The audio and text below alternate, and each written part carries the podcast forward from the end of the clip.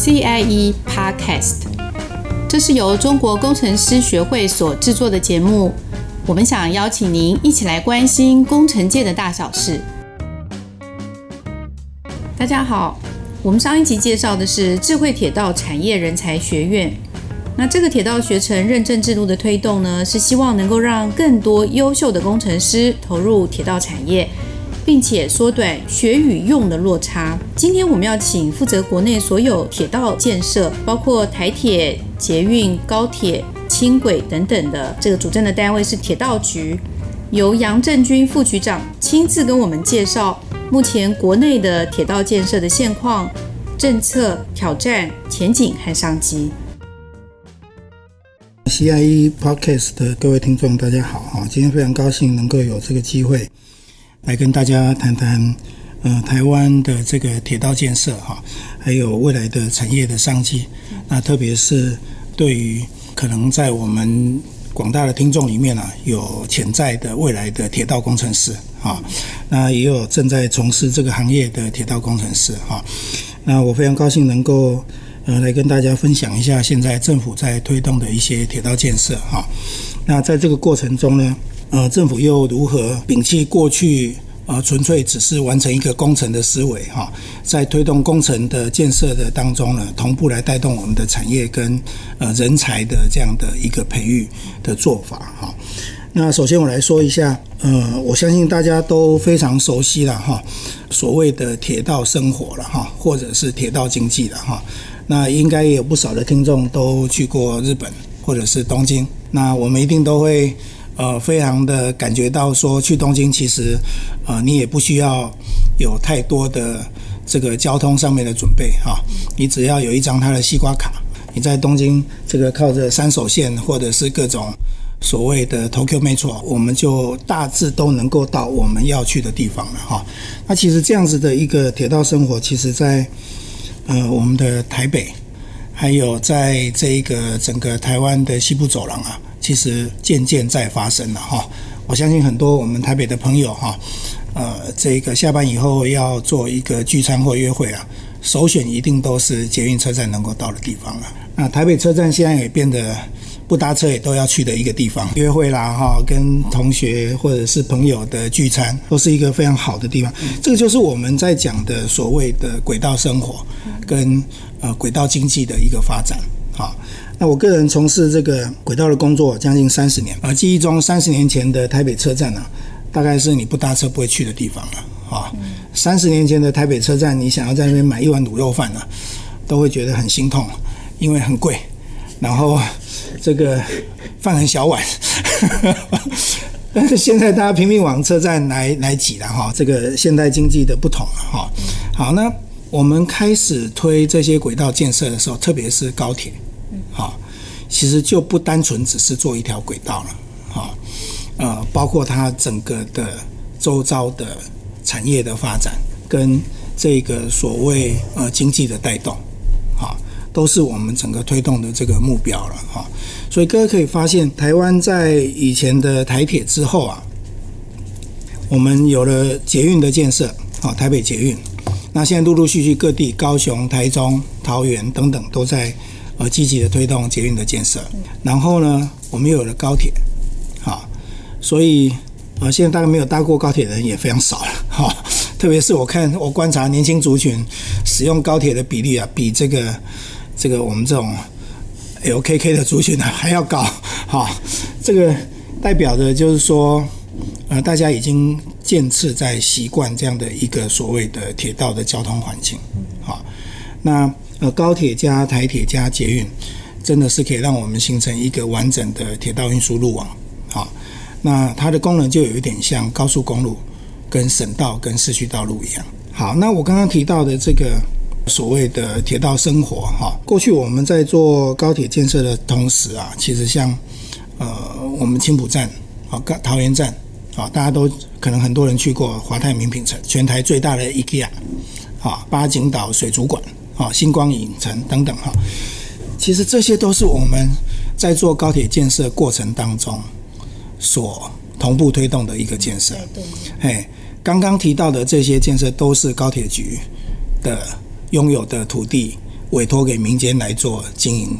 那我们所做的招商成果。好，所以各位可以发现，其实一个铁路建设不是只有单纯的轨道运输而已。经过这么多年，我们看到这样子的一个发展，其实我们后来又再回头看这个建设的过程当中啊，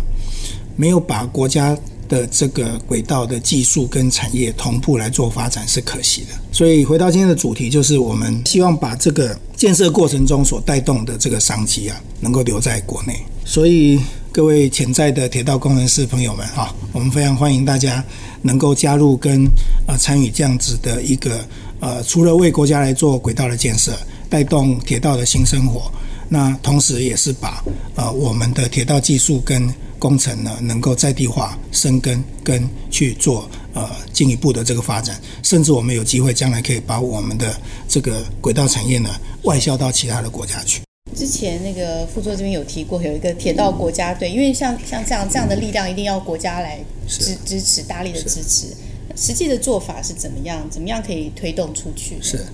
，OK，我我想哈，在谈这个铁道国家队之前呢、可能大家很多领域的这个工程师哈，嗯，可能还不太清楚整个轨道的建设里面到底会运用到哪一些。呃，所谓的专业领域啊，好，其实一个轨道的建设，这个国家队，它一定是相关的这些厂商，厂商的背后其实是专业的人才。那我们看一个轨道系统，它其实你眼睛看得到的，它有所谓的呃土木建筑设施，所以这里面需要的是土木工程师，它的这个土木建建筑的结构啊，可能有呃隧道。有桥梁，好像我们高铁，大家可以观察到，大部分的高铁的路线，百分之七十五以上，通常都是高架的桥梁。所以，这个桥梁的这个工程呢，呃，就会是铁路工程里面非常重要的一环。好，那大家也观察到，台北捷运几乎都在地下。好，所以地下隧道的这个工程呢，呃，也是非常重要的这个根本。好，所以轨道工程里面第一个工作叫做土木工程。那第二个呢，在有这样的一个土木结构之外呢，我们一定会有所谓的我常常讲的三条线了哈，就是地上的两条钢轨跟头上的一条电车线，好，这个是呃轨道系统里面呃不可或缺的元素了哈，呃，因为轨道系统顾名思义嘛哈，我们的车辆是走在轨道上面，好，那这个轨道工程其实是轨道系统里面的一个独特的专有的领域，哈。那它比较多的应用，其实还是在土木工程师，因为它涉及到的是结构的行为，还有所谓的呃定线、定位等等哈。那结构有一些呃轨道上面有一些所谓的扣件的问题哈，就是我们的钢轨要怎么样固定在这个土木的结构上面哈。所以呃这个扣件上面呢，又带有一些所谓机械。的方面的这样的一个领域，那么在这个地上的两条钢轨上面跑的，当然就是我们的大家熟悉的那个轨道的车辆嘛，啊，比如说我们的高铁的列车，或者是这个捷运系统，或者是台铁啊的这样的一个啊，我们传统称的这个火车，哈，好，那这个车辆呢就非常复杂了，它这里面有机械的运用，好，但是一个车子会跑。呃，以现代化的科技来讲的话，它都是电脑在控制的哈。我刚刚狼你讲，哎，电脑好像镜头刀哈，就把电脑好像赛灰枪。我们这个车子其实是所谓的电脑化的耗资系统在控制。好，要不我们高铁时速达到三百公里，各位有观察过吗？高铁的上一班跟下一班最密的班距是四分钟啊。你三百公里在跑，前面一班车跟你只差四分钟。啊，这是因为我们有一个非常完整的所谓的行车控制系统。好，那这里面就会应用到呃智通讯的人才，会应用到电机的人才。那它对于车辆的控制，还有这个所谓耗制方面的一些呃布设跟控制，好，是非常核心跟关键的一个工作。那我也坦白说，这部分包括大家现在所看到的这些高铁也好，或者是呃捷运也好，大部分都是国外来的。好，几乎都是国外来的系统，所以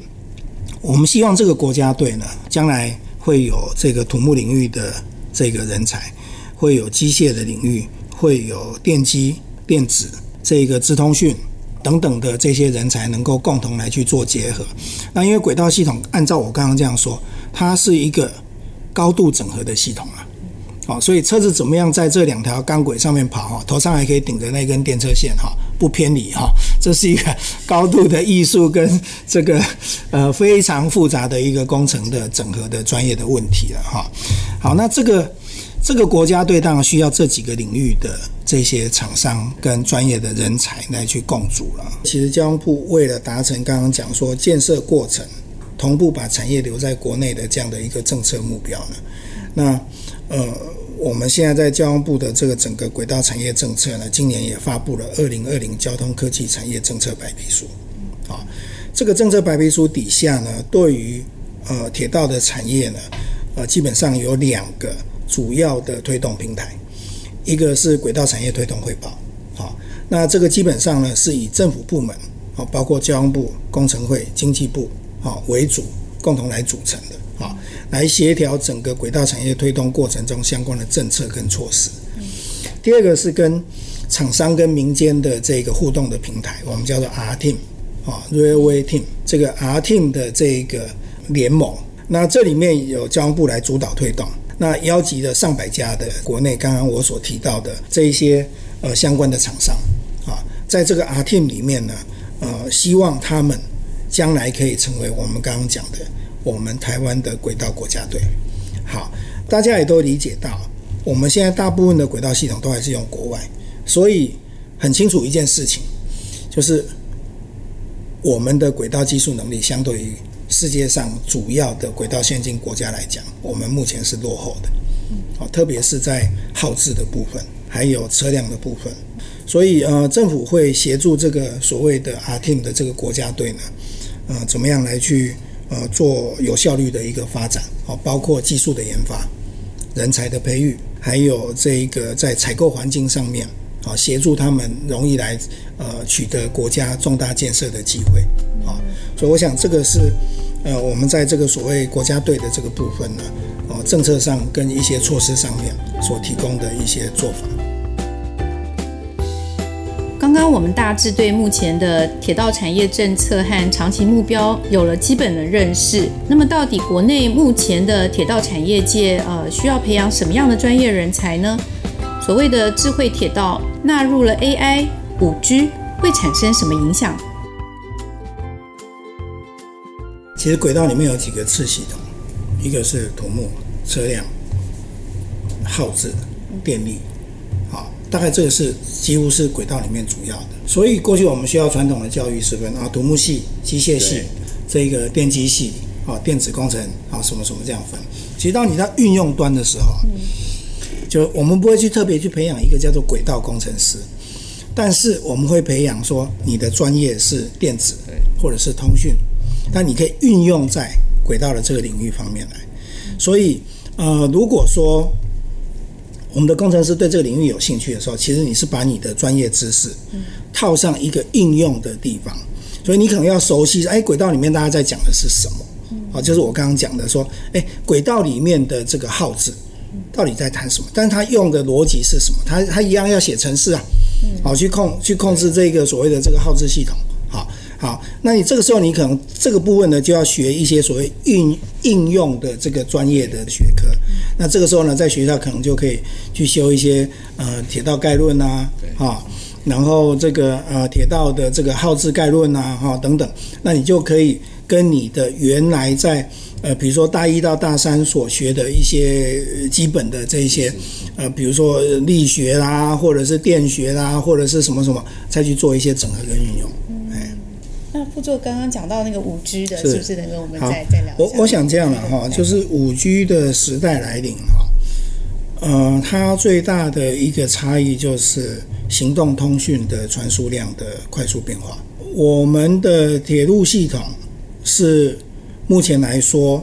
我们只有核心安全的行车控制是所谓的 IoT，就是物联网的时代。就我车辆跑在哪里，其实我的行控中心随时都知道。嗯嗯。换句话说，它就是一个联网联网状况。但是我车辆上面的引擎状况，对，我的刹车系统的状况，我的电车线，或者是我的轨道两旁有没有猫或者是狗，或者是像阿里山森林铁路的这个树倒下来，是我们没有办法及时知道的。好那在五 G 通讯的这个时代的时候呢，它因为具有移动性的大量资料的传输功能，所以我们几乎就可以透过联网设备呢，把整个轨道系统，包括我刚刚讲到的图鉴结构的状况、车辆的状况，还有路线上的整个净空的这个状况，啊，随时传递到我们的这个所谓的呃大平台里面来，好。那再透过一些过去的这些所谓的 AI 的这个呃智能，来学习判断说，哎，这个车辆的引擎现在的这个运作状况啊，可能快要出问题了，啊，所以呃，五 G 时代呢，对于铁道系统进入所谓智慧化的功能啊或者是时代来说，我个人认为会有一个呃大幅的跃进了，啊，因为过去大家在谈智慧铁道，其实已经谈非常多年，但是它的进展。有一点缓慢，缓慢的主要问题就在于这个网络的这个传输的条件呢，没有高度的成就。好，所以现在网络传输的这个条件如果成就了的，那我们 AI 的这个智慧可以把现场的很多的这个 big data 及时传回来。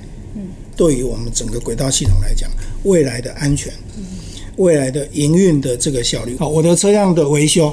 我们以前都是定期。啊时间一到，我就这个要换掉。那将来不是用时间到换掉的，而是透过这个所谓的设备的联网来判断它的状态。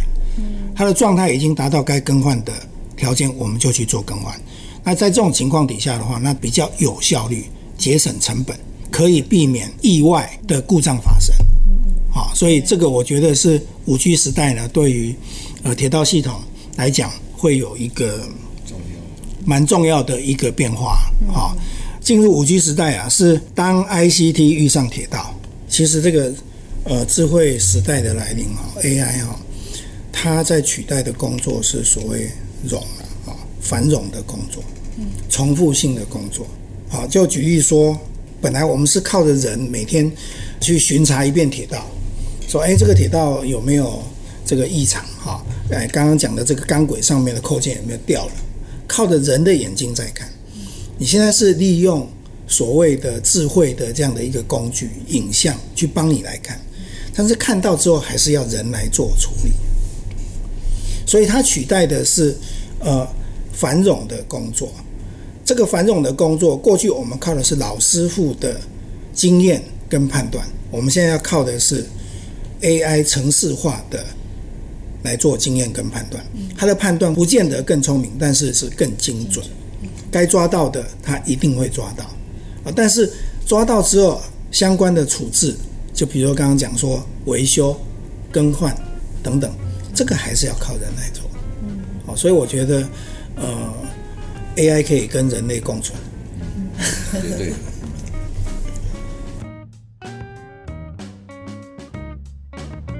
前阵子前瞻二点零基础建设预算规划调整了轨道建设方面的预算，